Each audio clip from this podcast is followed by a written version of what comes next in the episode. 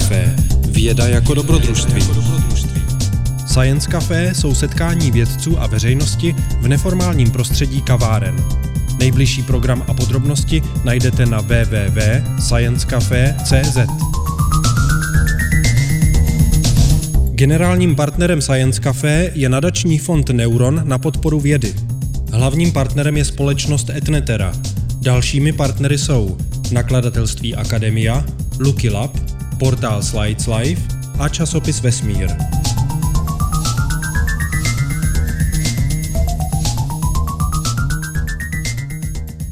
Teď k těm dronům. Je to takový, že já se rozpovídám, tak je to na tři hodiny, což dneska jako nebude, ale zkusil bych se vejít jako do nějakého už kratšího času, než byla ta první, první část. Jak ono to začalo? Já musím začít jenom že jo, z toho soudku, jak vlastně vzniklo to, že jsem začal lítat dronama. Vzniklo to na tomhle tom kopci. Já jsem tehdy kdysi před nějakýma osmi lety studoval v Německu, v Mnichově, byl jsem na Erasmu a v Laborce jsem byl. A poslouchal jsem tam Evropu 2, prostě byl taky kontakt s Českou republikou, ale už Mareš byl tehdy můj prostě rádiový přítel a, a jak jsem poslouchal Evropu 2 v Laborce, a tam byla nějaká soutěž vědomostní. Já jsem v životě nikdy nic takového nevyhrál, jako nějaký soutěži takový jako vědomostní, tak jsem říkal, zkusím to. Něco jsem vyplnil, poslal jsem dotazníček a, a zapomněl jsem na to. Za tři měsíce jsem zjistil, mě jako zavolali, že jsem vyhrál eh, pobyt eh, v pětihvězdičkovém luxusním hotelu v Rakousku tak jsem vzal svoji babu, že, tu, tu svou Zuzku a jeli jsme tam a já jsem tam z dálky viděl tenhle kopec a, a prostě jsem mu strašně propadnul a chtěl jsem ho vylíst a nám to nějak nešlo, takže jsem dal dohromady tým o rok později, 2009 a vyrazili jsme na ten, ten kopec, který se jmenuje Hocham špici a je to vlastně nejvyšší kohora vysokých taur.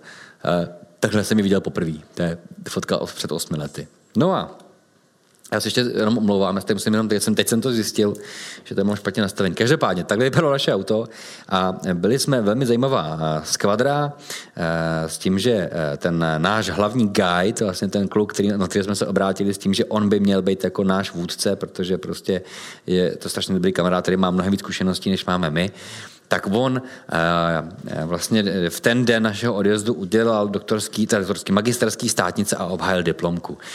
A my ho museli vytáhnout z hospody. On byl strašně jako jak žok. A tak jsme ho dotáhli do auta a jeli jsme, jeli za Prahu jsme si uvědomili, že on nemá žádný baťoch, že má prostě jenom občanku a, a peníze, tak se jsme ještě se vraceli k němu na kolej, tam on si takhle vzal tu skříň a naházel si všechno do taky obří tašky, prostě nevím, jako, to je v pohodě, protože tam mám všechno. Vodili jsme zase do Rakouska, zase za Prahu jsme zjistili, že nemá mačky, cepín ani lano, tak jsme se zase vrátili, ještě jsme šli do sklepa, to jsme naházeli a pak jsme odjeli. A tady způsobem probíhala celá ta expedice a my jsme v té době byli strašní zelenáči jako v horách. Ne, že bychom dneska byli nějaký horský vůdci, to ne, ty dva vlastně jo, z těch dvou se stali horský průvodci a profesionálové eh, a průvodci v horách. Já jsem furt takový zelenáč, ale jak to tehdy začalo, tak my jsme prostě už na té první výpravě chtěli prostě všem kolem jdoucím, to jsme ještě nevěděli, že nepotkáme nikoho, ale všem kolem jdoucím jsme chtěli dokázat, že my jsme ty borci, kteří v těch horách to prostě znají a umějí. A hlavně jsme chtěli zapříčinit, aby se nemohla stát trapná situace, že si nás někdo spete s nějakýma turistama. Jo? Takže my jsme si všechno tu horolezeckou výbavu navěšili na ty baťohy, aby to hlavně cinkalo a abychom byli už jako identifikovatelní jako horolezci. To je největší kravina, co můžete udělat už ty mačky, jo, ty mačky na těch jako na ramenech, to není dobrý nápad, protože jsme se třeba takhle o sebe se otřete, že s někým povídáte si, tak jsme měli všichni podrápaný ramena od maček těch kamarádů. Nebyl to dobrý způsob a no, hold nám to nepovedlo. Uh, nedostali jsme se ani moc vysoko, ale bylo to krásný, bylo to fajn. Taky jsme zjistili, že když jdete nahoře, měli byste si opalovací krém, my jsme to nevěděli, my jsme ti opalovací krem znali jenom z Mácháče a z tu do Chorvatska, takže eh, jediný, co jsme měli sebou, byla Nivea. Neptali jsme se Michala, proč má sebou Niveu. Aplikovali jsme ji na obličej, zjistili jsme, že to nestačí, respektive, že to je prostě problém. Třikrát jsem si takhle jsem dal celý ksicht. Jo.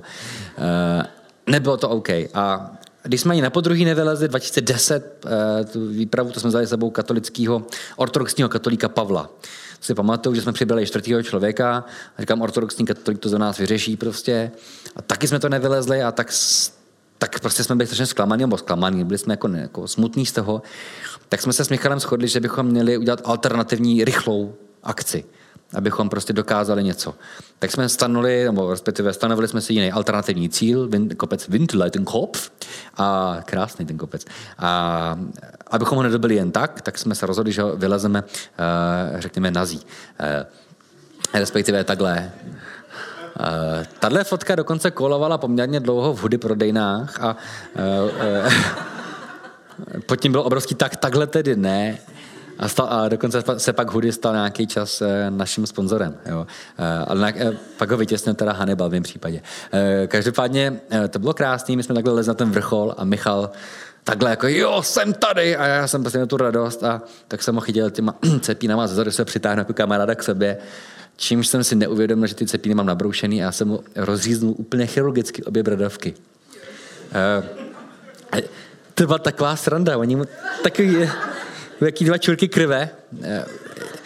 Se omlá, a teďka tady trošku opouštím uh, serióznost Science Cafe, ale to je jedno. prostě čurky krve a on se poměrně hodně naštval a kopnul mě a zapomněl, že má na nohách mačky. A kopnul mě sem a to mě tak obrovský čurek a oba jsme leželi na zívtí krvi a, a ortodoxní katolík Pavel tehdy prohlásil, že ne, ne, ne, do hor už nikdy nepojedu a opravdu od té doby nebyl v horách, už je to šest let byl horal a nikdy už do hor nejel. A my jsme udělali eh, teda tím per, panem personální změnu a místo ortodoxního katolíka Pavla jsme si na další rok, 2011 to bylo pak už, eh, vzali alkoholika, notorického alkoholika Březinu, eh, to je on, Vlněné kalhoty, uh, Cotton SD, taky dlouhý pravidlo, uh, Kanady bez podrážek, respektive s ožděnýma podrážkama, plišový rukavice za 39, sluší, sluší, neuvěřitelný borec. A pro mě ta výprava byla zásadní, protože já jsem 14 dní před odjezdem, vlastně ne ani ne, 9, 9 dní před odjezdem absolvoval operaci srdce. Uh, to zní trošku dramaticky, uh, Zkrátka, my jsme všichni na ty eh, preventivní EKG, abychom věděli, že budeme v těch, že jsme žáme zdravý srdce, chtěli jsme to prostě vědět. A mě tam našli vrozenou srdeční vadu, což je zajímavý, že ne, ne, jako ani jeden z obvodáků, který jsem kdy v životě byl, neviděl eh, vrozenou srdeční vadu, která tam byla celý život. Uh, takže už vím, že nebudu, těm obvodákům už v životě nepůjdu. A Oni vám to dělají, takže vám tady rozříznou žílu, a není to tepna, ale to žíla, to vám pošlo tenhle katetr, takhle, takhle, takhle, a do srdce. Já jsem samozřejmě, jsem přírodovědec, tak jsem na ty monitory, abych to všechno viděl, takže jsem to s doktorem všechno řešil, byla to velká legrace. A blbý bylo, že když už jsem byl odoperovaný, tak mi doktor říká, tak a teďka těch 30 dní klidu a je to v pohodě. Říkám, počkej, počkej, počkej, já tam mi úplně neštimu, já mám trošičku jiný plány. A on říkal, co mám jako za plán, já říkám Rakousko, Alpy, v žádném případě to ne. Já říkám, bacha, to je turistický chodníček. Eh, a on, tak počkej, tak jestli to je jako turistický chodníček, ten malý nízký tlak by mohl trochu i pomoct. Takže jeď do Rakouska, ale v autě přestávky, to je jasné, trochu tam choď. Hlavně nechodit mimo uh, asfaltové stezky, jasný? Říkám, jasný, Kdyby byl schod, opatrně půjdeš na schod nejdříve levou nohou, potom takhle pravou. V žádném případě nebudeš nakračovat pravou. Říkám, jasný. A, taky říkal prostě, uh, že hlavně ne po kamení, to bys mohl zakopnout. Když zakopneš, natrhne se ti to, vykrvácíš, jo? Takže budeš mít sebou ještě něco, abys to vykrvál, jako to. Fakt jako lázeňský rezort, to je, říkám, jasný. Takže jsem vodil do tohohle. Uh, to je fakt Mordor, jako jo. A my jsme to, no prostě kluci si vzali moje železa, já jsem měl 12 kg baťoch, normálně mám 28, teď jsem měl 12, což jako pomohlo. A takhle jsme lezli nahoru. Eh, to bylo krásný. Já jsem tuhle fotku eh, tomu doktorovi vytisk, když jsem se pak vrátil, on pak nevěřil tomu, co jsem vlastně přežil. Dokonce sezval všechny ty primáře a docenty z toho oddělení a, jako, a všichni mě tam vyhoudali, ale všichni jako vykryté, fakt je to hustý. A takhle velkou fotku jsem mu vytisk tam jsem teda musel lihovkou ze zrovna napsat, že to je 10 dní po radiofrekvenční ablaci akcesorní spojky, prostě pacient Juračka podepsána prostě za to mému a to byl hrdý, že to pacient přežil, že to je neuvěřitelný. A on tu fotku blbec, teda blbec, to pan primář, to pan profesor, uh, on si tu fotku dal do ložnice nad postel a jako on skrytě doufal, že to manželku bude motivovat k dosahování vrcholu. Uh, s tím se svěřil teda jako mě, tak žoviálně mezi řečí. Eh, nefungovalo to, eh, naopak z toho byla poměrně zima, takže to pak přesunul zase do obyváku. Eh, a do dneška jsem v obyváku primáře v Hradci Králové. takhle vypadá ten nástup nahoru, ty máte pod sebou 150 vertikálních metrů a vy tam to nedáváte takhle pod sebe. Takže mi to samozřejmě prasklo, ale nějak jsem to prostě přežil. Byl taky pingpongáč mi tam na těch krve a to jsem zase zatlačil, byla to celá sranda. A poprvé jsme byli fakt na vrcholu na vrcholu Hochaln špice. No a co bylo super, tak eh, my jsme tam tehdy použili malinký sportovní kamerky, takovýhle GoPro a já jsem si říkal, by bylo krásný tu kamerku tady na těch kopcích jako pustit a udělat letecký záběr. Tak lehoučká, to by mohla něčem letět. A, ale drony v té době ne, jako neexistovaly, prostě nebyly jako komerční drony, jako jsou dneska. Taky letadílka byly to byl nesmysl. A vrtulníček, jak jsme tomu tehdy říkali, stál dost velký prachy. Tak jsem udělal takovou skrytou smlouvu s Bohem a říkám mu, hele, bože, ty vole, potřebuji peníze, eh, potřebuji velký balík peněz, koupím si vrtulníček, budu přinášet lidem štěstí a radost do života prostě. A když mě dáš, tak já slibuju, že nekoupím žádnou blbost, ale koupím fakt vrtulník a budu s tím fakt makat. No a za tři dny mi volá Paulo Coelho, nejslavnější spisovatel světa, že nejtěnější, nejprodávanější spisovatel světa mi volá prostě z New Yorku, že, že bych chtěl moji fotku na obálku své knihy. Říkám, že to je fajn nápad, že se mi to taky líbí. Pro fotografa není vlastně moc větších ocenění a to uděláte zadarmo, že jo. Takovou fotku mu dáte prostě a máte to do životě, do smrti, prostě máte v CV, prostě mám fotku na obálce knihy Paula Koja. No jo, a naštěstí takhle blbej jsem nebyl. On se mě zeptal, co bych jako za to šel za peníze. A naštěstí jsem nebyl ani tak blbej, že jsem mu nenapsal o částku. Já jsem mu si hlavně sesumíroval, co bych tak jako běžně přišlo jako OK. A napsal jsem mu name your price, prostě napiš mi, co pro tebe je super částka a dohodneme se. A on mi poslal nabídku desetinásobku toho, co já jsem považoval za OK. Tak jsem napsal, že this is fair. A skoro bych si až troufal tvrdit, že to byla nejrychleji vystavená faktura ve, na vůbec v historii lidstva, protože to jsem během minuty měl v New Yorku prostě fakturu a fotku. A fakt mě to zaplatil. Uh, takže jsem koupil první takový vrtulníček. Uh, ty první starty nebyly jako dneska, že otevřete krabici a vznese se vám dron prostě a všechno funguje tak, jak má. Tehdy jsme si úplně nerozuměli, že jsem musel programovat, musel jsem tam dost věcí dělat sám, taky to tak dopadlo, takže teď to je momentka naší svatební cesty. Eh, s mojí ženou to uh, Tehdy to bylo docela legrační. Já jsem jí v 11 večer zbudil, ona jako usnula jeden večer, tak jsem si šel nápadně lítat a to byl to můj první vzlet. Takže mě musela víc do nemocnice, byla všude krev. Prostě já jsem měl rozříznutou ruku odsaď pocať. Byl chirurgicky přesný řezy. Jo, obrovskýma vrtulema, takže to vlastně i s kusama masa to bylo krásné. To bylo jako, chvilku, jsem, jako, chvilku to bylo pěkný to vidět, ta svalovina, než bych chtěl nějak moc, ale bylo to hezký, ty vlákna, všechno tam bylo hezký, ale pak se to zalilo krví a už tam nebylo vidět nic. A byla celá sranda, protože mě vezli do nemocnice, a primář, který mě měl operovat, tak tam opravdu omdlel, protože oni mu, na, oni mu do vysílačky nahlásili, že vezou pacienta posekaným vrtulníkem. A do sebe kopnul slivovice a pak když mě viděl, tyjo, co to je, prostě, že jo. A tak v té době prostě no, to nemohla napadnout. Nic, já přeskočím, bylo to krásná tuningová doba. E, o gumičku víc, už to bylo špatně, o gumičku míň, taky to bylo špatně. Ne, že by to, to byl nějaký terno, ale bylo to super. To byl pak vrchol eh, naší společné píle mě a mojí ženy. E, tedy je to kombinace vlastně očního gelu. Nevím, k čemu je oční gel, ale tchýně ho dneska po večerech hledá v, v, v ledničce inteligentní plastelína, gumičky a pak samozřejmě korkový eh, špunt, vynastý bzenec, to vymyslela moje žena, ten absorbuje další vibrace, takže to fungovalo docela slušně.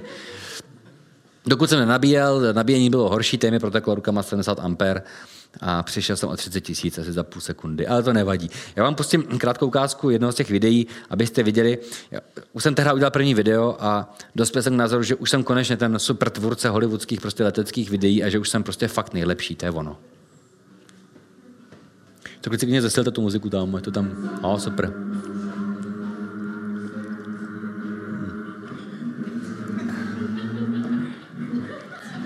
Uh, takhle končily všechny moje videa, to jsem aspoň jednodušší situaci, nemusel jsem vymýšlet konce těch svých videí. Uh, Tohle byl mimochodem pád do aktivního vojenského prostoru Pardubice. Do dneška žena nerada vzpomíná na to, že vidí otce svého malého dítěte, jak se plazí pod chlapem s kulometem, aby si vzal vrtulníček. Chlap mě fakt nevšim, vrtulník jsem si vzal a odešel jsem. Dneska už bych neletěl nad aktivním vojenským prostorem. Uh, v roce 2013. Tehdy to končilo v Pardubicích, dneska už je opuštěný. Neoficiálně. No, ale to jedno. Eh, každopádně eh, tehdy jsem strašně chtěl, abych jako spojil ten svět vědy a svět dronů. Přišlo mi to, že to je super. Dneska už to fakt jako funguje, publikuje se v Nature pořád o tomhle tom. A jsem říkal, fakt to udělám. A tehdy jsem v tom roce 2013 udělal svůj první vědecký experiment a do, od té doby jsem ho nepřebyl.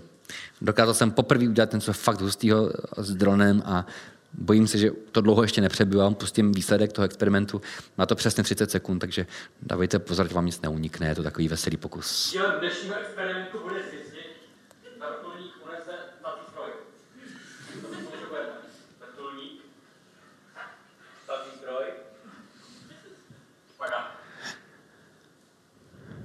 ochranné pomůcky, na to u nás na fakultě dbáme. Hmm.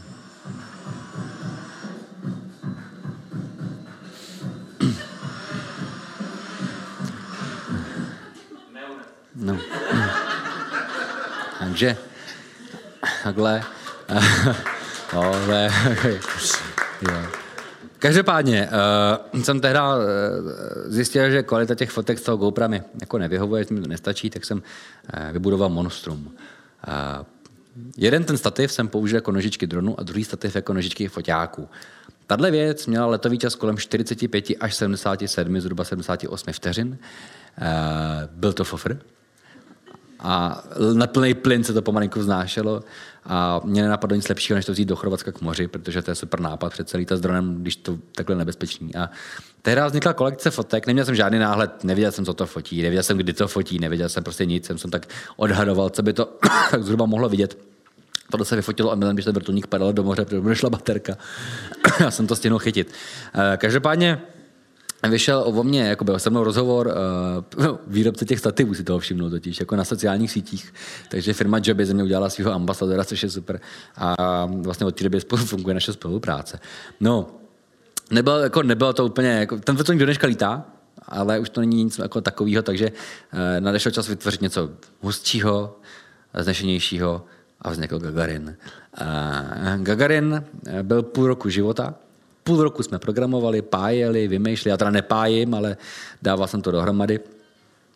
Půl roku jsme to ladili, e, zmizely tom tři měsíční platy moje.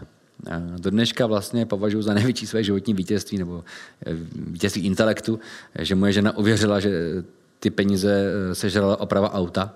E, zejména když vezmu v potaz, že jsme v té době ještě neměli auto. Ale každopádně Gagarin byl super. Eh, dělal super fotky, bylo to, bylo to fajn. Teď je třeba můj gumičkový úchyt eh, kamery pro vertikální pohledy. Eh, ale to je jedno, prostě lítal jsem s tím v Ugandě, Teď to jsou poměrně neznámý vodopády Aru Falls, je to poměrně zajímavé místo, kde vlastně nikdo nic moc jako životě jako neviděl, tak hodně, hodně veliký, zajímavý vodopády. Já to letěl odtud, jo, jako by tak, to hodně, hodně dlouhý let jenom na oko. Kdybych na chviličku ztratil povědomí o tom, kde je orientovaný ten dron, tak jsem u něj přišel, bych ho životě nedostal zpátky. Byl to docela adrenalin, bylo to krásný. Žádná telemetrie, nevěděl jsem, kolik mám baterie, nevěděl jsem nic. Jen jsem tak jako doufal, měl jsem stopky a tak jsem si to měřil. A po úspěchu na těma vodopádama, kde se provedlo nějakých 13 nebo 12 letů, jsem letěl nad uh, druhýma největšíma vodopádama Afriky, Murchison Falls, to je Nil. A dopadlo to tak, že ten uh, dron vlastně tam do toho spadnul. Uh, nevím, co se podělalo, do dneška mm, nevím. Myslím si, že ten dron... Sko- Dneska už by mohl být v Egyptě. Jako, tak jako, jak to plyne, možná, možná ne. Samozřejmě první, první myšlenka, skočím tam za ním, vytáhnu si ho. Uh, druhá myšlenka, bacha, ten vodopád má 49 metrů. Dole jsou 7 metrový krokodýly, horoši. To není dobrý nápad.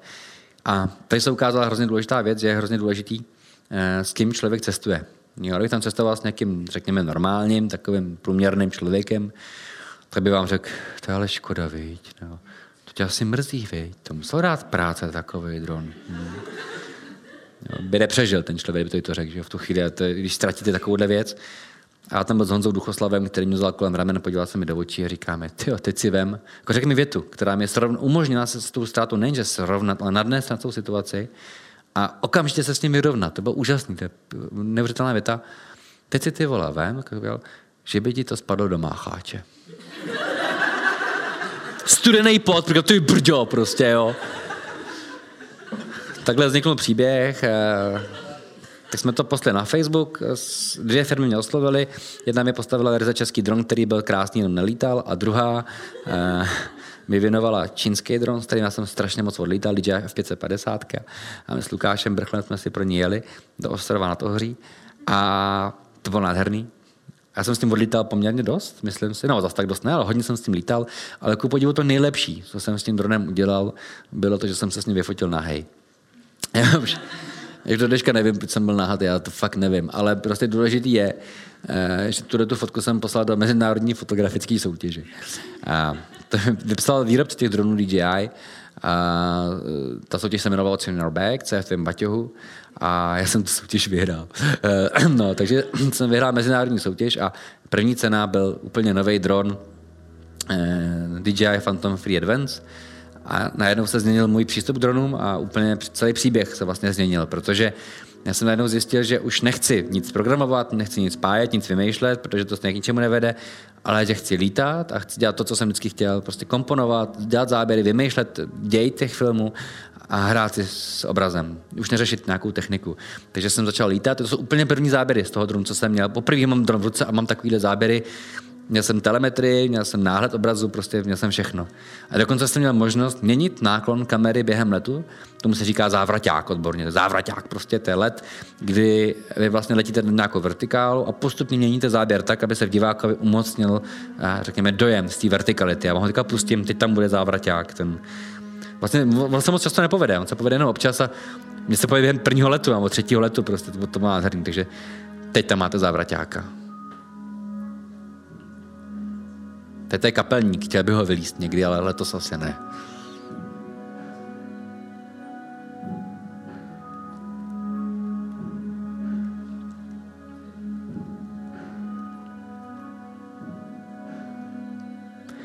No, video je dlouhý, tak, tak si můžete podívat u mě na YouTube, zvýšíte mi sledovanost aspoň. Uh, se můžete kochat víc. Uh, byla další akce 2015, eh, výlet do hor, do Cilartálských Alp za Karlem Wolfem, slavným prostě Carlosem.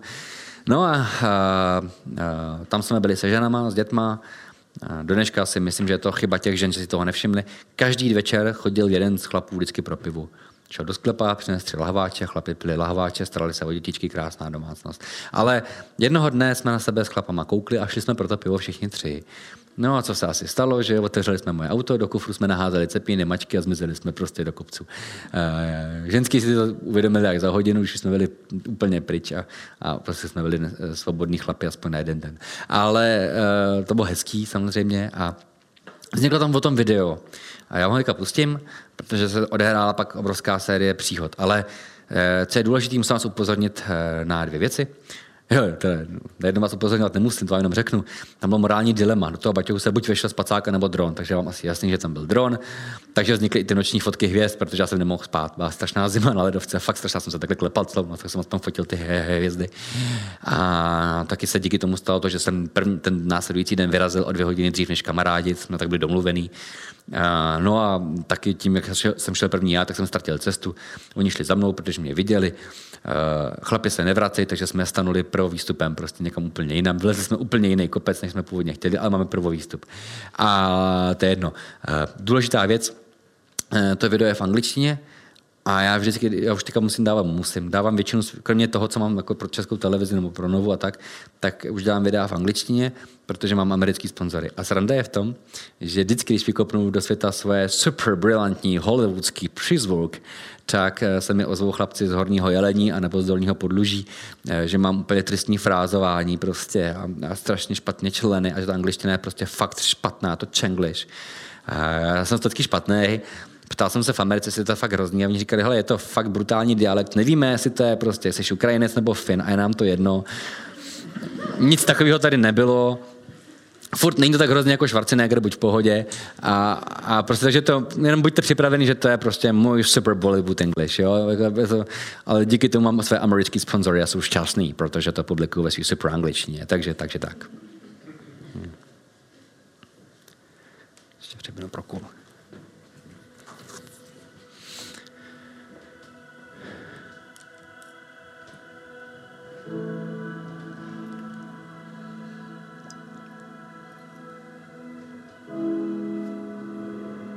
Geographic drawing, go to the Alps is obviously a great idea. However, it's not a real challenge to fly somewhere in the inhabited lowlands. The real challenge with the discovery.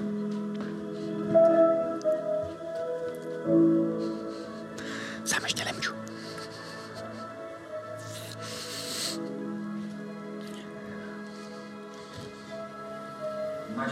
and furnace of the lands.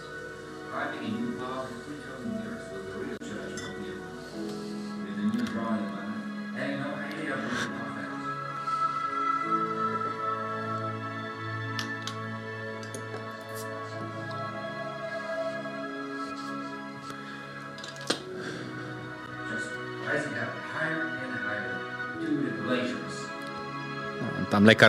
Tam.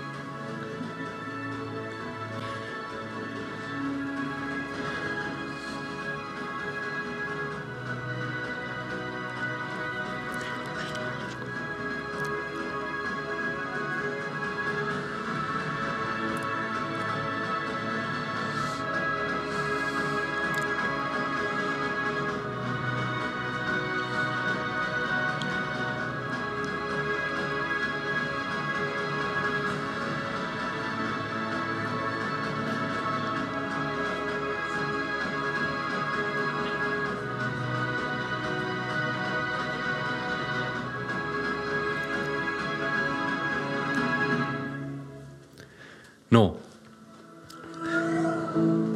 bylo to takový krátký video, prostě pro kamarády, neměl to žádný velký cíle, tohle video, jenomže stalo se věc, že eh, tohle video viděla naše nejaktivnější a současně tebe nejvýkonnější česká horoleskyně Klára Kolouchová, eh, rozená Klára Poláčková, která to jako jediná rodilá Češka stanula na Everestu. V roce 2007 taky vylezla Akonkagu, vylezla Denali, eh, vylezla Elbrus, vylezla už nevím co všechno a rozhodla se, že pojede na K2. No a Eh, tak jsme si dali společný oběd, protože mě jako na něj pozvala, tak to se nechám pozvat od, od ženský na oběd, jo. A během, jako fakt nepřeháním, během první minuty našeho rozhovoru uh, jsme se dohodli, že jdu na K2 s. Byla to fakt jedna minuta. Pak jsme začali řešit takové ty věci, jako vlastně, že o sobě vůbec nic nevíme, což se nepodařilo změnit až do odletu. Ale jediná věc, která jí, jakoby, mě utkvěla v hlavě, ona se mě zeptala na jednu jednoduchou záležitost, kde jsem byl nejvejš tak jsem to zkoušel odvíst jako třeba jako společenský postavení, jestli myslí. Ne, ona myslela jako fakt na morskou výšku, já jsem se zpravdu ven a říká mi Hochalm špice. Nejvyšší hora vysokých taur. Dobytá nebo dolezená prostě v zimě, deset dní po operaci srdce, na cepínech, na mačkách, vysekávali jsme se sami cestu a ona to mě nezajímá, jaká je tam výška. Říkám 3360. Což je údaj, který ohromí mnohé dívky z Polabí, o tom žádná. Ale přece jenom Kláru Kolouchovou ten údaj poměrně zhrozil. A dohodli jsme se, že abych mohl odletět na K2, tak si zvýším svůj výškový rekord. Řekla, je mi jedno kolik, ale ty si ho prostě zvýšíš. Já říkám OK. Tak jsme si pili ruce a já jsem šel tehdy i zklamaný, že jsem si půjdu na Mont Blanc nebo na Matterhorn, nebo něco, to jsem vždycky chtěl. A potkal jsem na chodníku Miroslava Náplavu, Dneska jsem s ním byl na kafe, tehdy mě pozval na kafe, úžasný básník, lidový eh, tvořič, prostě punk traveler nebo travel punker eh, a hlavně spisovatel, poměrně takový zajímavý spisovatel, prodávaný český spisovatel. No a pozval mě na kafe. Eh, bylo to takový jako zvláštní pozvání na kafe, takový netradiční. A to se neodmítá. Mě říkal, potřebuji, abych s tebou jít na kafe 16. února. Říkám, OK, tak do dva týdny. Píšu si to do kalendáře. A ono, a dej si to do kalendáře, jako bude to trvat díl, když jsem pak svojí manželce oznamoval, že jedu na kafe s Miroslavem Náplavou, ptal se mě, proč to jako sděluješ tak důležitě, říkám, no to bude trvat 12 dní. A ona, aha, a já říkám, taky jsem si kvůli tomu kafe musel koupit včera v noci letenky do Jižní Afriky. Bylo to taky hodně tradiční pozvání na kafe, ale za chvilku pochopíte. A oni řekli, že za ním přiletím do Jižní Afriky, takže nejen, že mě uvaří nejlepší kafe, na který už nezažiju nezapomenu, což je pravda, ale že si zvýším svůj výškový rekord. No a tak jsem odletěl do Jižní Afriky a do Lesota, tady to je Manka, uh, úžasný nákladák, který nás čekal uh, společně s kamarádama a ten hlavní cíl nebyl tato kafe, ale bylo tohle pobřeží uh, a Rudýho oceánu, Atlantického, se furt pletu, teda to je crna, to je jedno prostě, prostě oceán. A na tom pobřeží je tato železniční trať. To není jen tak nějaká železniční trať. Před nějakýma 20 lety to bylo, tak vypadala náplava tehda, tak vypadá do dneška, tehda to ještě nebylo retro. Eh, je mu utkvěla ta jízda eh, v této eh, parní lokomotivě, to jediný, byl to jediný parní vlak Afriky, celého kontinentu a jede přes krásný most a mu to úplně uhranulo, to je ten krásný most přes oceán, přes přílivovou zónu, to je prostě bomba. 120 let starý záběry, tohle to Pavla otevřela. No a on chtěl to zopakovat. Když to po deseti letech uh, chtěl zopakovat, zjistil, že všechno je jinak, ta trať už není a už to nefunguje. Takže uh, vlastně následovalo uh, deset let vývoje, příprav a vymýšlení a my jsme se tam vydali znova, tady po 20 letech. Co jsme trochu podcenili, jak ta trať vypadá. Nevím, jestli máte představu, jak vypadá 20 let nepoužívaná železniční trať. Vypadá to takhle.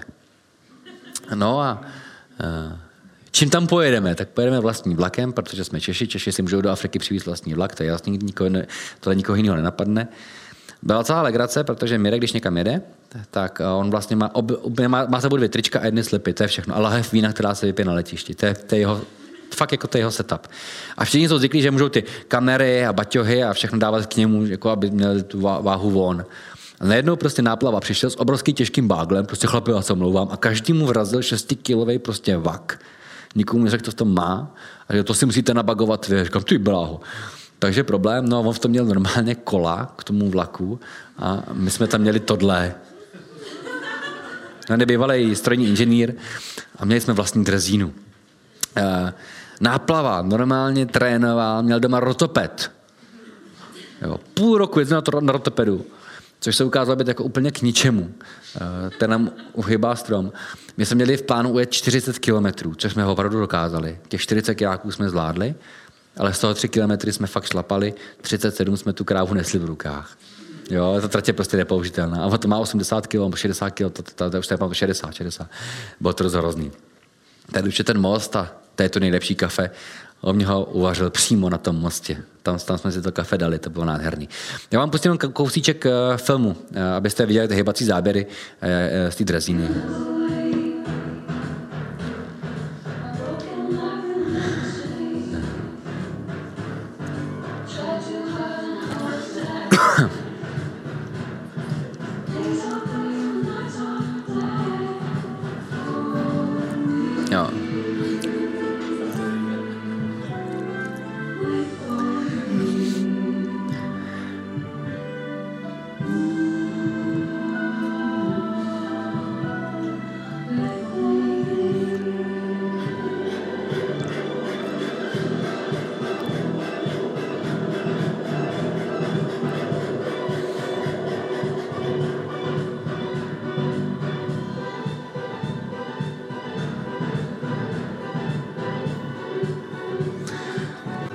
Ten film má asi 8 minut, můžete se se na můj YouTube. Uh, mě furt vrtalo hlavou, kde si zvýším ten výškový rekord, protože celá Jižní Afrika nemá tak vysoký bod takého chalmšpice. A to bylo Mirkovo tajemství a překvapení. Tady, Tohle je náhor, tahle ta náhorní plošina je Lesoto, je to jeden z nejchudších států světa, je to tak jeden, z mála stá, jeden ze dvou států světa, který má jenom jednoho souseda. Což je ještě Vatikán, že? Ten, má, ten má jenom Itálii a tady ty má jenom a Jižní Afriku. Teď je Sannepass Road, je to poměrně složitá silnička, která se věne 12 metrů těma serpentínama veškových nahoru. Uh, testují se tam vozidla, nějaký ty terénní, jako do reklam. Byli jsme, a, byli jsme mimochodem první lidi na světě, kteří to projeli tahačem. Uh, to bylo zajímavé, jsme zjistili až zpětně. No a říkal mi Mirek jednu důležitou věc. Vydáme se na pětidenní trek v horách, můj bagl měl 31 kilo, to bylo hrozný, dočka nechápu, jak jsem to přežil. A že vylezeme na třetí nejvyšší horu Afriky. Já nevím, znáte projekt, eh, projekt Seven, Seven, uh, Seven Summits, sedm vrcholů. Je to projekt, kde se snažíte vylít na sedm nejvyšších vrcholů sedmi kontinentů. Pak je těžší projekt, to je Second Seven, Seven Summits, což jsou druhý nejvyšší vrcholy světa. Těžší to je, protože Karvika je nepoměrně těžší než Everest. Tak jsem chvilku přemýšlel, že bych měl Third Seven Summits. Ale tak zvažoval jsem to. Byl to krásný trek, eh, byl to poprvé, co jsem měl děli boty k mechu, což je fajn, nebo k okolí a viděl, prostě to, je to úžasné místo, Uh, tady to je můj bagl. Uh, fakt to nechápu, když jsem to mohl přežít. Uh, já tady odbočím. On náplava má zajímavý biologický myšlení. On je, jako je travel punker, tak je prostě jinde. On třeba tvrdí, že správný chlap nepije jako během dne vodu. Chlap se napije ráno a večer. A všechno ostatní, ten pitný režim je pouze produkt prostě komerce a to je marketingu. Lidí, co nám prodávají balenou vodu. A blbý je, že on to fakt dodržoval, já jsem dodržovat musel taky. Eh, takže jsem si vlastně uhnal nejenže úžeh a upal, ale ještě výškovou nemoc v závěru. Protože jsme byli poměrně dlouho v tom uh, moře, pak jsme proudovým letadlem přiletěli do toho k tomu lesotu a pak jsme lezli nahoru rychle během asi dvou dnů jsme vystopali opravdu na vrcholy. A s tím těžkým báglem a bez vody jsem si uhnal výškovku. A to o tom ještě budu mluvit. Jak poznáte, travel punkera je zajímavý. Nemá vodu, a doleze na nejvyšší, prostě byli jsme v takovém sedle a kolem nás byly vrcholy hor, chytili jsme obrovskou bouřku a slyšeli jsme hromy a slyšeli jsme blesky, nebo to naopak. Slyšeli jsme, viděli jsme blesky a slyšeli jsme hromy zároveň.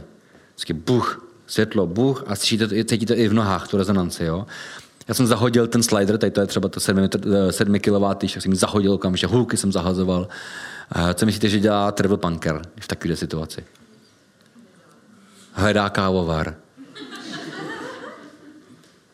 Jo, prostě jsou taky situace, které jsou nenahraditelné v životě.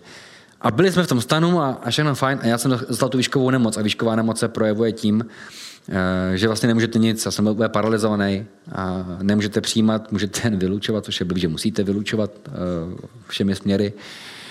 A je to fakt strašný pocit, ale je dobrý to zažít, aspoň jednou v životě.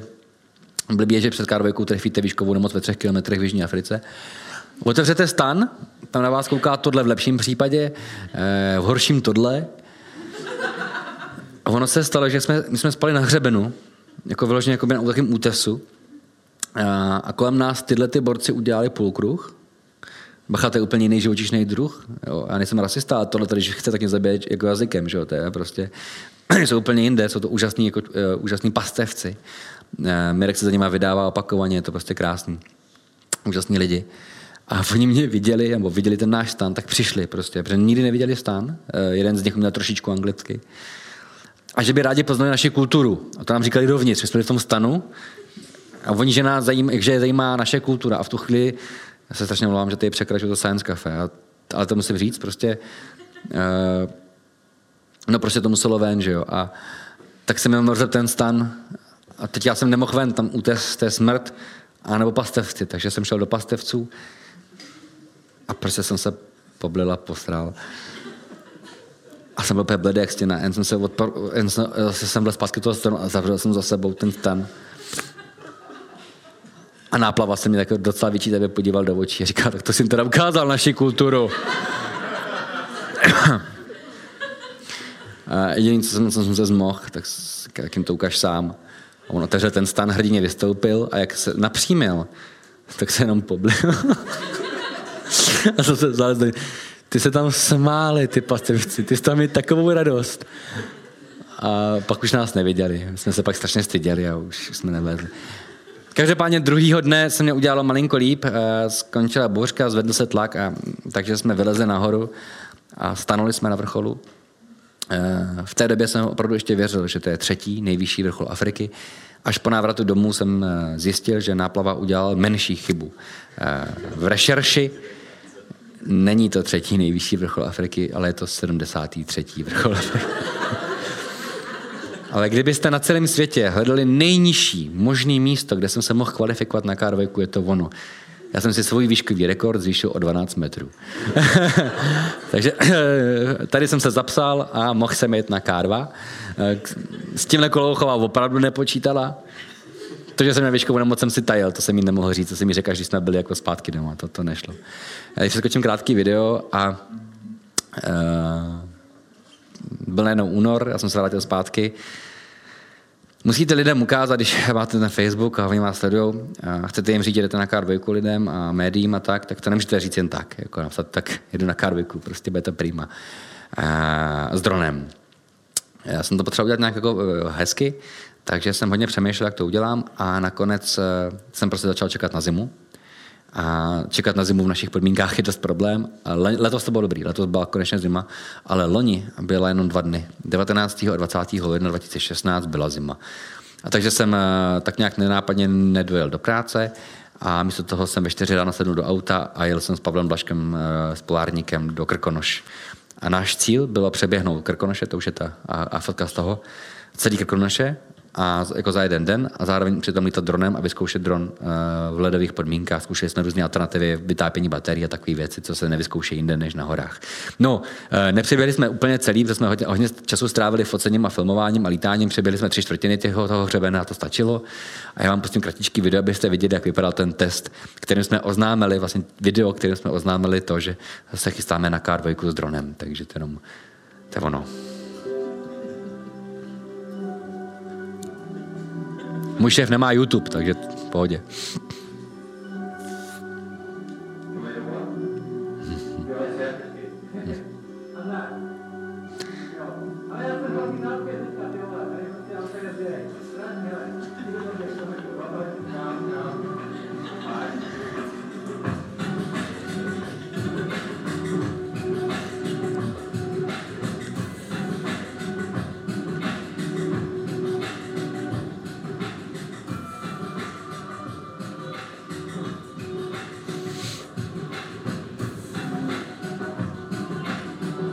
Můj gol. Je to je sněžka.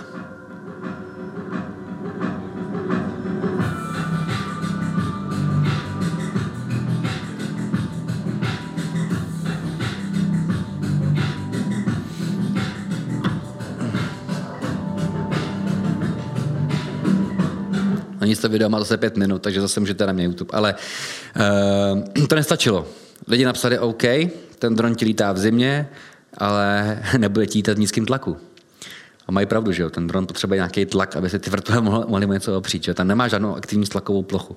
No jediný místo, kde to můžete vyzkoušet, že ten dron může lítat v nízkém tlaku a nemusíte kvůli tomu do Himalají nebo do, do Karakoromu, je tady v Praze eh, Ústav vojenského eh, leteckého zdravotnictví Praha, kde prostě mají hypobarickou komoru. Hypobarická komora je eh, obrovský kus prostě železní komory a tím, že to je železná komora, tak vevnitř nefunguje kompas. A když nefunguje kompas, tak dron nestartuje, protože není blbej, že, že, by, to, že by to mohlo dopadnout špatně. Takže jsem musel dron nastartovat venku, s těma točícíma vrtulama ho takhle naklopit, což se mu hodně nelíbilo, a odnízl ty komory a pak se vzníst nahoru. Uh, to pomyslná lanovka vás vyveze vlastně ze 200 výškových metrů do 6 nebo 7 km, teďka do 6 km během jedné minuty. Ty uši docela pracují. Eh, lidi si často ptají, jestli tam takhle přešlapuju kvůli tomu, že líp vyrovnávám tlak. Eh, není to úplně pravda, jsem prostě nervózní jak prase. A takový zamlžení, co tam vidíte v té komoře, to je jenom důsledek toho, že eh, se vystráží vzdušná vlhkost. Velmi rychle cítíte jako rychlé ochlazení.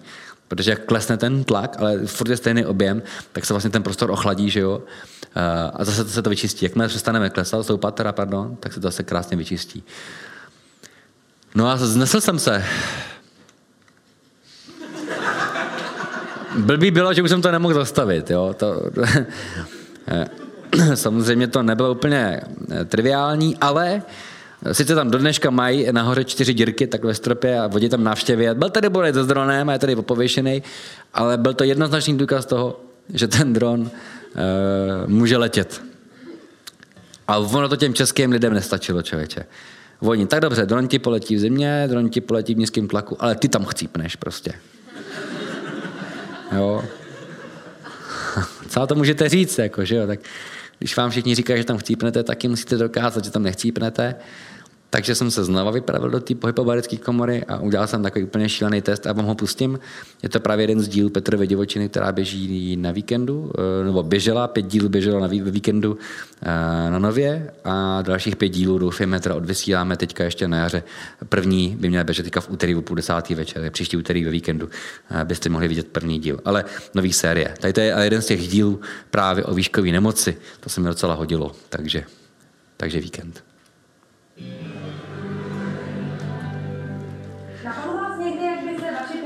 Opakovat, kdyby někdo na chvíli přiškrtnil přívod kyslíku, to se vám může stát a přitom vás držet pod krkem. Petr Jan doktorant na Přírodovědecké fakultě Univerzity Karlovy, se rozhodl, že nedostatek kyslíku na sobě otestuje. Jeho rubrika s názvem Petrova divočina je pro šílené testování přírodních zákonů přímo stvořena.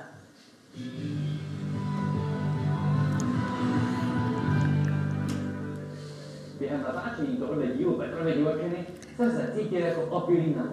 Dvakrát jsem byl ale velmi blízko bezvědomí. To vše bez jediné kapky alkoholu v krvi.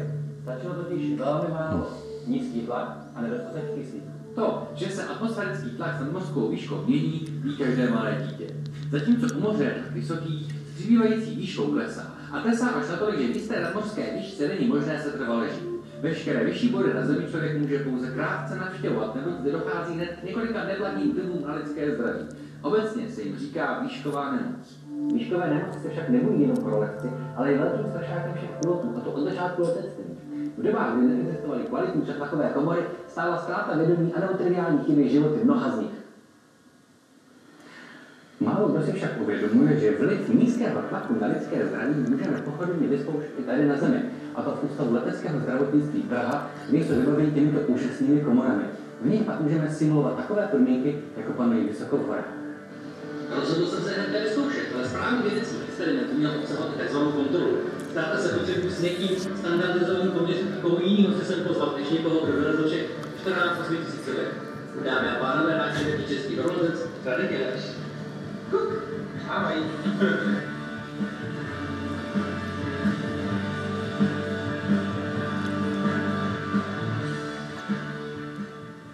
dvou minut jsme se ocitli v tlaku, jaký panuje zhruba v 7,5 km nad mořem. Kromě toho, kdo déle vydrží, jsme se také snažili pilotovat letadlo na simulátoru, aby bylo vidět, jaký nízký tlak zvládáme. A výsledky jsou celkem jasné. Jsem přeci 20 let mladší a moje letadlo letělo o poznání klidněji. Jenomže na rozdíl od Radky jsem začal ztrácet vědomí takřka o minutu dříve a řekl, že doletěl opět pět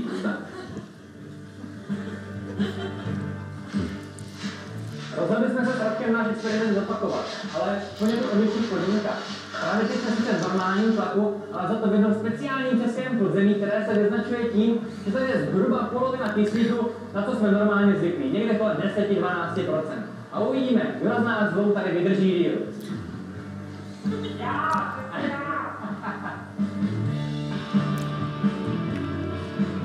Zadřebovali jsme s Radkem a jeho teplovka byla kolem 112 teplů za minutu a jeho saturace kyslíku v krvi je 71%, takhle se zadechávám, protože tady není to dechat.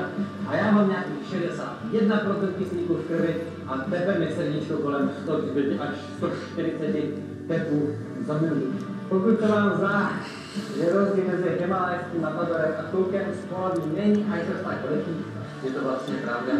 Akutní nedostatek kyslíku trápí každého. Radka nevýjímaje. To, v čem se Radek liší, je něco jiného. On se dokáže dlouhodobě připravit na nižší tlak, a to znamená i na menší množství kyslíku, které nechává. A to znamená, že Radek za to může ale poděkovat svým rodičům, protože to je výhradně genetická záležitost a nenabyl žádným tréninkem. Ale Radek vyhrál.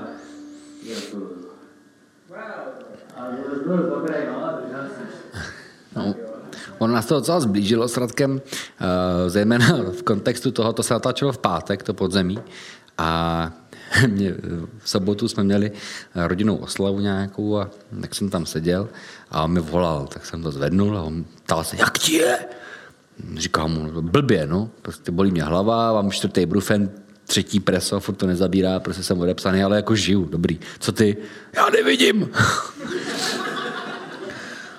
Tvoje číslo musela vytočit Olinka.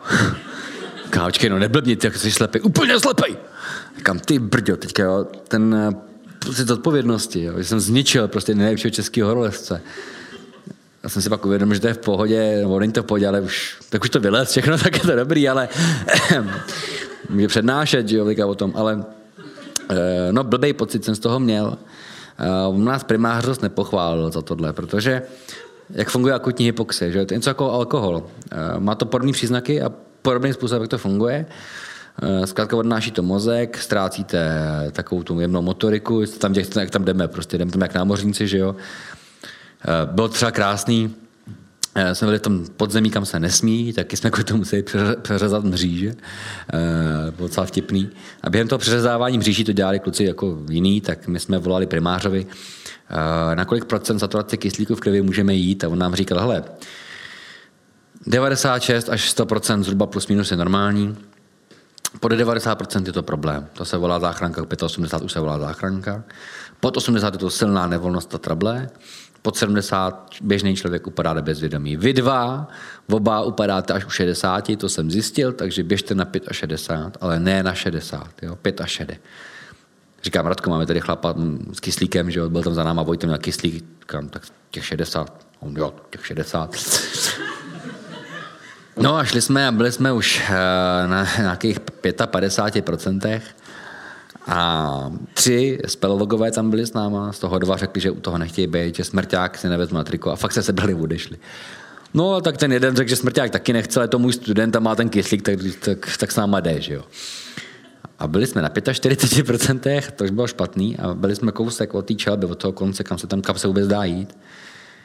A to bylo hezký, že Vojta říkal, ale kluci už fakt ne. 45%, to už mám mrtvola po 6 hodinách, to jako nemyslíte vážně. Jdeme domů, pojďte dechat. A Radek už se natahoval, že si dá ten kyslík a já říkám, počkej, počkej, počkej, počkej, počkej. Já mám pocit, že jsem tady s někým, kdo se prostě nevzdává. A v tu chvíli Radek se podíval prostě. Ten blbec mi dal francouzáka a mě to nevadilo. byli oba tak stětý vlastně tím, my jsme byli střízlí samozřejmě, ale stětý tím kyslíkem, že jsme se tam chvilku líbali. A to řekl úžasně, jdeme. A chytli jsme se za ruce a fakt jsme šli na ten závěr. Eh, tam si pamatuju, že jsme pěli z prostě národní písně. Eh, já jsem byl na 39% saturace kyslíku v krvi. Nechápu, že jsem to přežil. Radek eh, z ničeho nic v tu chvíli začal nabírat, nabírat a měl 45, jenom 55, 60, začal mě strašně štvát. Jo, on, on normálně v tom chvíli se zapne nějaký tajem, tajemný Jarošův mechanismus. Je to dokonce i fyziologicky porabádaný fyziologama, odborníkama, ani nechápe, co to je. On se jednou pamatoval a říkal, jo, tak teď jsem ve svém živlu. Já jsem, pamatuju, že jsem se zeptal, je to podobný jako třeba čtvrtý jako kemp na Everestu, on říkal, to je přesně čtvrtý kemp na Everestu, to už je ten moment, kdy to je fakt vážný. Říkal, tohle to je přesně ono, skoro, skoro už vrchol, jakože tam cítí prostě to samý. A to fungovalo líp než já, tam natřel mi to, ale ne o tolik, ale natřel mi to dost. No a pak mě volal v pondělí, že sice už vidí jenom, jako, že vidí jako blbě, vidí obrysy, světlo, tmu, ale že už je za volantem, voláme na handsfree, že to stačí na ty české silnice a že to je v pohodě. A dneska už vidí normálně, takže, takže to dopadlo dobře. No a jsme pak odletěli do, do toho Pakistánu, Klára Klouchová a já. Tady to je Science Café, není to e, cestovatelská přednáška, takže já to já navíc už přednáším hrozně dlouho, ale eh, já vám tam ukážu jenom eh, to, co jsem chtěl.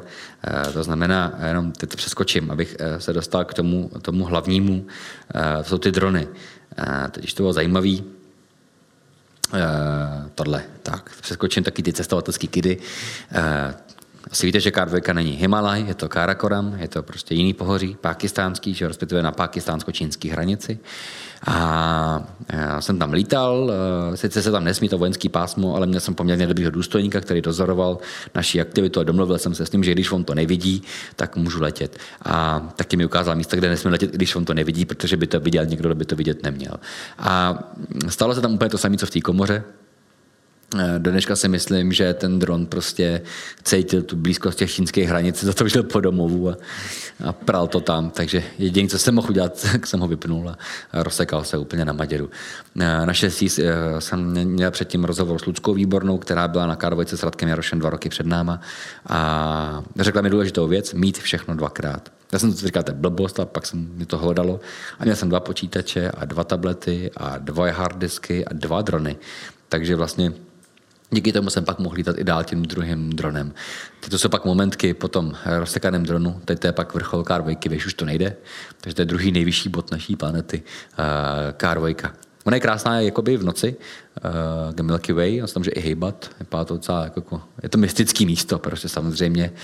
Člověk je tam malinký, člověk tam neznamená vůbec nic, je to úplně jiná krajina. Teď je měsíc, teď měsíční světlo, to bohatě stačí. Uh, tady to je pak světlo mýho stanu, když v noci střihám uh, videa a upravuju fotky, protože v noci se to dělá nejlíp. Uh, to je pak momentka, kdy tady to je už teda ten dron uh, nadmorský výšce něco přes 5000, to je vrchol K2. A já jsem se pak rozhodl teda, že zkusím uh, přes to, že jsem slíbil všem, že to dělat nebudu, uh, vzít ten dron na to nejvyšší místo, kam já jsem směl uh, vůbec jít. Dohoda byla taková, že do Basecampu, a tam budu filmovat do Basecampu, tam končí moje práce. A v okamžiku, kdybych náhodou byl schopný fyziologicky jít vejš, třeba do Camp 1, tak tam můžu jít jako bonus. A já jsem tam fakt šel. Vejš jsem nesměl kvůli prostě spoustě věcem, neměl jsem na to vybavení. Třeba ty boty, jo, to je to hlavní, ten hlavní důvod. Ty, ty výškové boty jsou jako speciálně, jsou důležitý. Prostě prostě bez nich to, bez nich to nejde. Eh, já jsem šel v pohorkách, pohorky jsou skvělý, jmenují se Elbrus 5000, eh, z toho jsem usoudil, že do 6,5 budou dobrý. Eh, bylo to na limitech, Sice do palců se mi vrátil měsíc po návratu z expedice. Měsíc jsem si mohl do nich píkat špedlíka, mají jsem necítil. Je Karvika, to je náš tým, to je, to je Broad Peak, to je vedlejší, vedlejší 8000 hnedka vedle. Tam to je se Mavlo, uh, se to obnoví, asi jo. Když je počasí jako na těch snímkách, tak je to pohodička, že vypadá to jak výlet na Kokořínsko. Je to v pohodě, nesmí se to samozřejmě pokazit. Všichni víte, co je to selfie, že jo, to je jasný, tak tohle to je ale droný. Jo, droný je pořízený, selfie pořízený dronem a je to nejpodivnější droný, jaký jsem si v životě mohl udělat a už si v životě neudělám podivnější droný. Mimochodem, proč vlastně, že jo? Tak jednak to vypadám jako jediný jako ty že jo, ve té společnosti Respektive ještě ten chlap vypadá jako Tidít, ale to je v pořádku, to je Holandian, vypadá jako rychlo bruslař, je to René. Uh, v rámci této skupiny jsem jediný, kdo nestál na Everestu a zároveň jsem jediný, kdo to ví. to bylo moje tajemství, to se nesmí říct, protože na k když někdo jde, tak tam se počítá s tím, že máte za sebou 5, 6, 8 tisícovek. Everest je základ. Máte Oju, máte Lodce, eh, Makalu nebo něco, máte prostě za sebou aspoň 6 kusů a jdete na Karvojku fakt jako v té nejvyšší síle, protože Karvojka je opravdu druhá nejhorší 8 tisícovka na světě po Anapurně nebo společně. Eh, tady Garrett Madison, to je člověk, ten dneska ráno psal krásný e-mail. Ať si letěl na Everest 2. dubna, že mu to letí, že, že se můžu přidat. tak, jsem, tak jsem to odřekl, ale, ale tak uvidíme, vlastně co uděláme spolu jinýho. Uh, to jsou prostě obrovský bedny. Jako těm nemůžete říct, že prostě jako nemáte víc než 3600 něco, že jo, to je, to je jako, prostě to bylo moje, moje velké tajemství. Ale vypadal jsem dobře, byl jsem oblečený, to, to, to, takže mi to sežrali, že jsem jeden z nich. Uh, takhle jsme pak nastupovali nahoru, ty pohledy, že to je bomba. Tohle to je uh, Nak Hangri, je to vlastně čínská hora, sedmitisícovka, uh, prostě úžasný výhledy. Uh, Kolouchová leze nahoru, uh, Juračka leze nahoru. A Juračka si v tu chvíli myslí, že nikdo neví, že má ve Báťohu dron. Eh, Kolouchová to věděla, ale eh, v rámci folkloru to nikomu neřekla a mě to neřekla, že to ví, protože já jsem fakt slíbil všem, že nebudu mít sebou dron nahoře, protože už jsem byl jako, nebyl mi dobře dva dny předtím, tak nechtěli, aby jsem si to tížil. Tak já jsem to vyřešil tím, že jsem si nevzal vodu a měl jsem dron, takže jsem... Eh, nebylo to moc inteligentní řešení, ale, ale dopadlo tak, že jsem fakt vylez nahoru a to je kemp jednička úžasné místo, eh, vlastně je to eh, orký orlí hnízdo. Tady ten, eh, tady ten ledovec se jmenuje Godwin Austin Glacier a Godwin Austin byl obrovský přírodovědec v 19. století, angličan. A byl to první člověk snad, který popsal, byl jeden z těch prvních lidí, který popsal, jo, vlastně první, Karvojku. Ona nesla poměrně dlouho jeho jméno, Godwin Austin Mountain. Naštěstí to přeměnovali na K2 eh, podle úplně jiného angličana, který jí dal eh, označení K2, jakože si myslel, že to je druhá nejvyšší hora Karakoramu. Ona je nejvyšší, ale vypadala jako, že je druhá. Eh, tady, když spíte, tak vlastně musíte být neustále ve spacáku. Tady, když jste ve spacáku, tak jste v pořád. Jako, takhle, takhle. Ve stanu dějte, co chcete, ale když opouštíte stan, tak musíte mít na sobě sedák, okamžitě se chytnout do lana, aby kdybyste spadli, tak aby vás podržel lano a musíte mít mačky, abyste jako nespadli. Jo, když se přehoupnete přes tu hranu, tak hora se tomu říká zkažený celý odpoledne, uh, nikdo už vás neuvidí, že? To, je, uh, to je 900 metrů dolů.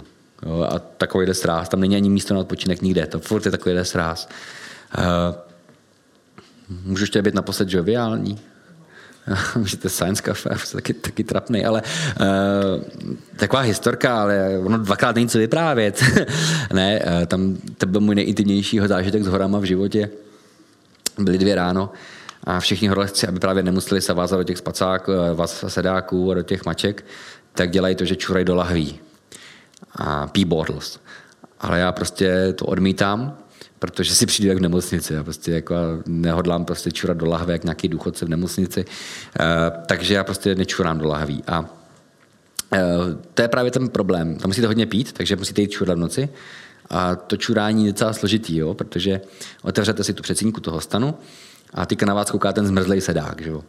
Má, má ty minus 20 ty předsínce. Že jo? A teďka těma ručičkama dělá ten sedák, oblíkat to na ty kalhoty, jak jsem ho zahodil pryč, říkám, dám to bez sedáku, koukám na ty mačky, ty by přimezlí k sobě, jsem je sotva otrh od sebe, tak jsem mi zahodil a říkám, dám to na tvrdáka. A šel jsem takhle s čelovkou po té hraně toho svahu, to bylo nádherný, takhle, takhle jdete po tom svahu a e, fakt je to teda žoviální, jo, ale jsem se postavil, teďka koukáte, tam nevidíte nic, tam je 900 metrů díra, že jo, tak e, začnete čůrat a pro chlapa ten neuvěřitelný pocit čuráta, to je 900 metrů. To je skoro kilometr, já jsem si představil, jak způsobem prostě těma Těch dám ledový krystaly, to začne nabalovat prostě na sebe. Lavina. Jo. A tam máte čas, ono to v těch horách trvá poměrně dlouho. Takže jsem zasnul tu čelovku, obřadně čurám pod mě a teďka tam vidíte tu krásnou uh, mlečnou dráhu. To má nejlepší mlečná dráha mého života, ale to se fotit nedá v tu chvíli.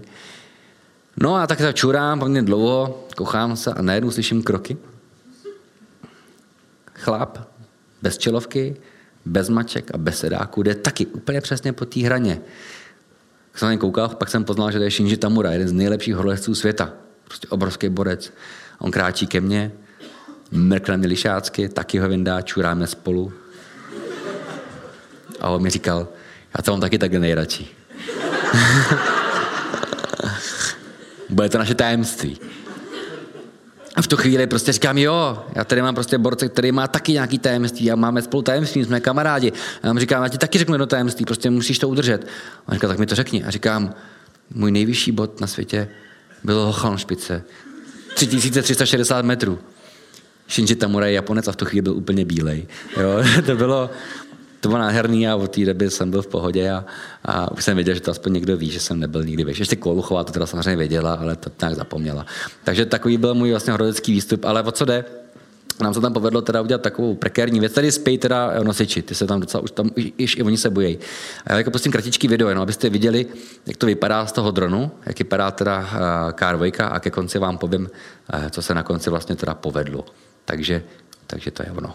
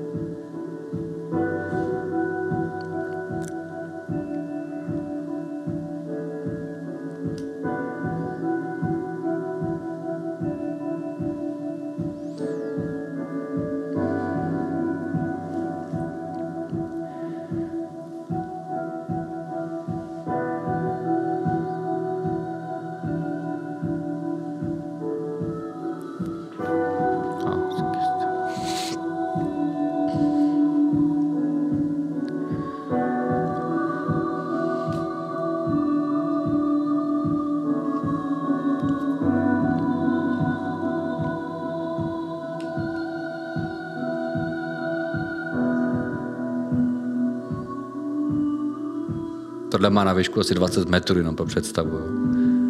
Je velký barák docela.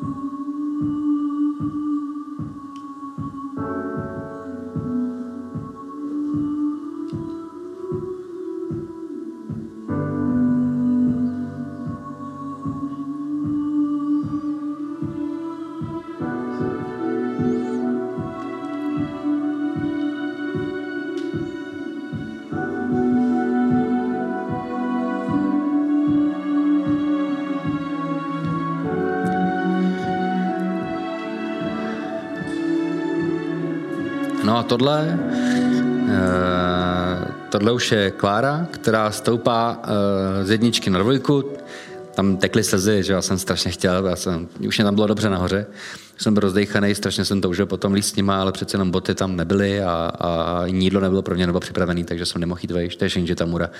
V tu chvíli už ví moje tajemství. tohle já tady běžím, to je běh. Uh, tam není, tam není jako moc, jako jak rychlejš běžet, jo? to bylo fakt jako mazec. Nemyslím, že za dva kroky teďka se budu dělat, že se rozhlížím na kameru, aby to nebylo vidět, že už nemůžu. Teďka vlastně už, už nemůžu, to už, už se mi točí hlava. Uh, mazec. Tady v tomto místě začíná jistit. Jo? Do teďka se vlastně rozhle bez zjištění, až od teďka se uh, chytáme do lan, je pak Shinji, Eh, stoupající nahoru. Ten, eh, to lano, tam je natažený eh, šerpama. To jsou profíci, kteří jsou zaplacení za to, že tam natáhnou lano a je pak stoupáte s jištěním, což vám to ubírá hodně rizik z toho výstupu. Když rodiče viděli tady ty, moje rodiče, když viděli tady ten záběr, tak jsem tata ptal, proč jsme tam jeli autem, když tam je krásná silnice. Říkám, tati, to, to je ledovec, to by nešlo. A tata, to mi nedala Fabie. Říkám, ne. Jako. Tata má RSO ještě se sníženým profilem. Jako, jo, to to by prostě neprojel.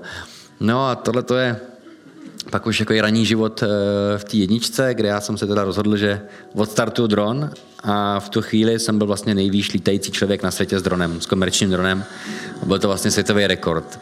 S tím tím typem dronu jsem do dneška nejvyšší, nicméně s jiným eh, dronem už nepřekonali.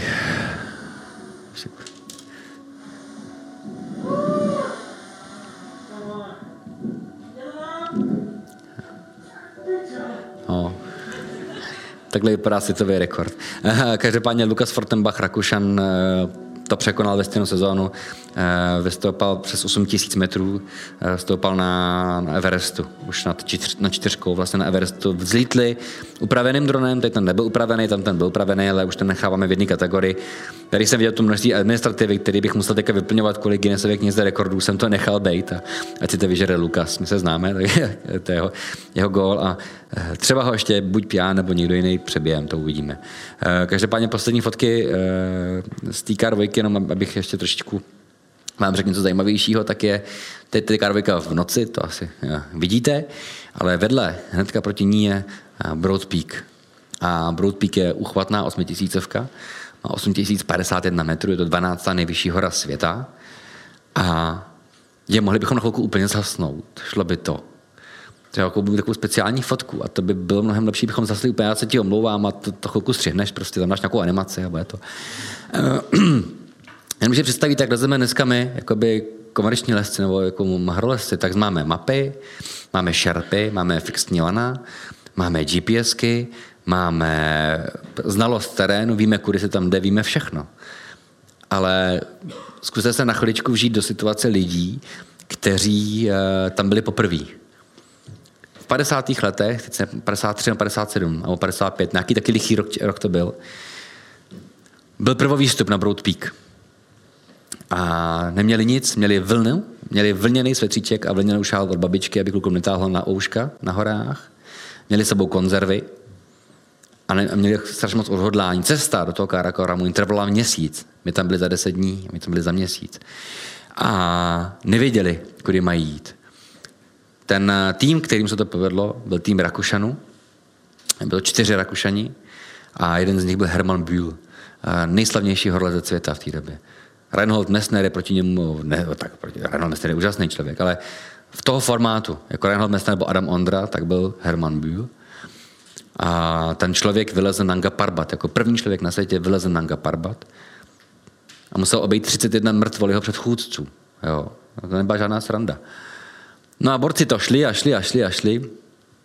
Ale tam vylezli, myslím, že tudy takhle nějak šli, jestli to pamatuju dobře. Stanuli na vrcholu, rozbalili vlajku, vzali stativ s foťákem, taky malinký stativ a foťák, objali se a najednou jeden začal řvát šajze, šajze, šajze. co se stalo, co se stalo, všichni koukali kolem sebe a najednou pochopili, co je za průšvih. Šli do něčeho, co nedělal nikdo před nimi na celém světě, tak se prostě chyba stane. Ten nejvyšší vrchol je tenhle. Oni vystoupali na blbej kopec. A to nejde jako, že by si řekli, tak, tak to se běhneme a teď to vyhopseme nahoru. Jo. To nejde. Uh, to by stálo smrt, nebo život, respektive všechny. Ono bylo už podvečer, když byli tady na vrcholu. Takže týden dolů, nebo pět dní, to je možná pět dní dolů, do campu, usušit vlnu, nabalit nový konzervy a jdeme znova. Neuvěřitelný výkon, neuvěřitelný.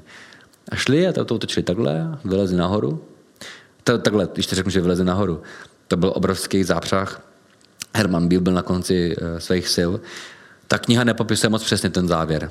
Kdo ví, co se tam všechno stalo. Všichni se shodli, že byli všichni čtyři nahoře, oni tam asi fakt byli, ale jako bylo to na pokraji totálního vyčerpání těch organismů. Byli všichni hotoví. Jo. Herman Bühl měl problémy s rukama, s loktem, stejně z Parbat jako zničený. A nicméně stanuli na vrcholu, koukli se, nic vejš už nebylo, takže už nebylo šajze, šajze a šli dolů. Eh, ten Broadpeak je úžasný eh, v jedné věci. Eh, takhle vypadá v noci, když svítí měsíc. A my jsme měli štěstí, jsme v Karakoramu byli v době, kdy měsíc osvítí ten kousíček jenom, nechá zbytek jako svítit běžně. A já jsem ten foťák, ten speciální noční foťák, tak jsem nechal na stativu jen tak jako prostě pro zkoušku, co se stane.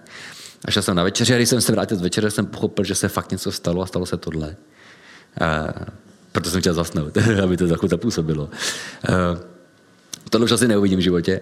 Možná. A, proč je to takovýhle? Tak jednak nulový světelný zečištění. Žádný billboardy, na reklamy na, na vložky nebo na zoo nebo na cokoliv jiného osvětlený. Žádné reklamy. Žádný města. Nejbližší vesnice je 150 km za čtyřma hřebenama a ještě k tomu tam svítí petrolejku maximálně. Zároveň jste o 5000 metrů vejš, než je to tady teďka. Takže vlastně vám chybí 5 km tlustý vzduchový filtr, který vám ubírá hrozně moc. Takže vlastně jste mnohem blíž tomu vesmíru. Za třetí je to speciální foťák Nikon D810A, který má upravený snímač, takže je senzitivní právě na hladině H alfa, což vám umožní vidět ty galaxie a ty, ty světla, ty, ty signály z toho vesmíru. Takže tohle to člověk jen tak jako nevidí. Jo? To, už, to už byl mazec. Jinak, abyste si nemysleli, že tak vypadá celou noc, eh, takhle to vypadá, řekněme, jednotky minut, jo? nebo možná deset minut. Jako jo. Když to pustím ve videu, tak to uh, působí takhle. Jo, ta oblačnost tam bývá, jako byla, byly krystalicky čisté noci, ale netrvá to věčně, no, to většinou pomine, takže také tam běží ten Milky Way a v jeden ten moment se to prostě vyčistilo a, a pak už zase ne. No abych to nějak jako ukončil, tak ten, eh, tady to jsem já, eh, jeden z posledních večerů Basecampu a tady hora, tady je K2, tady to už je kus K2, oh, to ještě není K2, to je tamhle a tamhle Broad Peak a tohle je Čokolíza. To je sedmitisícovka a Herman Biel 14 dní poté, co stanul na Broad Peaku, tak se museli se nějaký pět dní vracet, dali si chviličku rezervu, pár dní, usušili se a s druhým parťákem vyrazili na Čogolízu. Jako první lidi na světě. Šli něk, už nevím, kudy šli. Eh, důležitý je, že v jednom místě mu zůstal nějaký nešťastný chyt v ruce, on nebyl lištěný, byl na exponovaném místě a jeho tělo už nikdo nikdy neviděl. Takže vlastně legenda, světově známá legenda, obrovský největší jméno letectví zemřelo, skončil na Čogolíze Eh, jenom 14 dní potom, co eh, se vlastně zapsal do historie druhým prvovýstupem, světovým prvovýstupem na osmitisícovku, což je, což je v celku dost fenomenální. Teď to není z Karviky, to, to, jo, to, je, to jedno. No a, a, a to je vlastně tak nějak asi všechno, co jsem vám chtěl povědět. Takže děkuji za pozornost.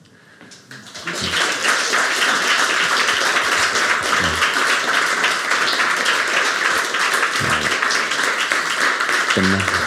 Děkuju, děkuju, Děkuji, děkuji, děkuji. Teď si uvědomuji, že ten závěr nebyl ani tak o dronech jako o Kárvojce, a to asi nevadí. jo. Já bych ještě něco o dronech mluvil, už je strašně hodin, už je strašně pozdě. Petře, díky moc. Eh, jednu otázku dáme. Jednu otázku. Chce se někdo na něco zeptat?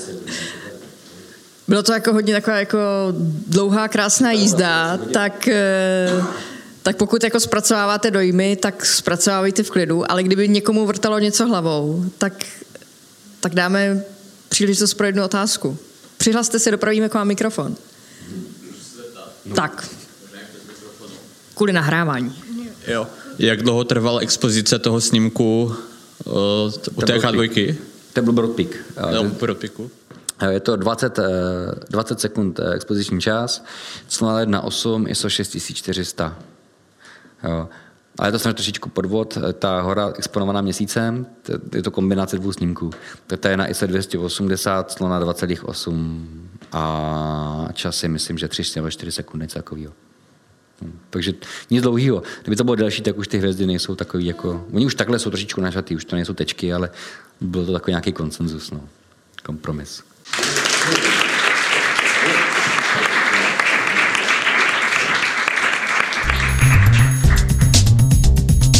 Science Café. Věda jako dobrodružství. Zaujalo vás Science Café? Sledujte nás na Facebooku a Twitteru. Videozáznamy některých diskusních večerů s vědci jsou k vidění i na portálu slideslife.com. Budeme rádi, pokud se někdy na Science Café přijdete podívat naživo.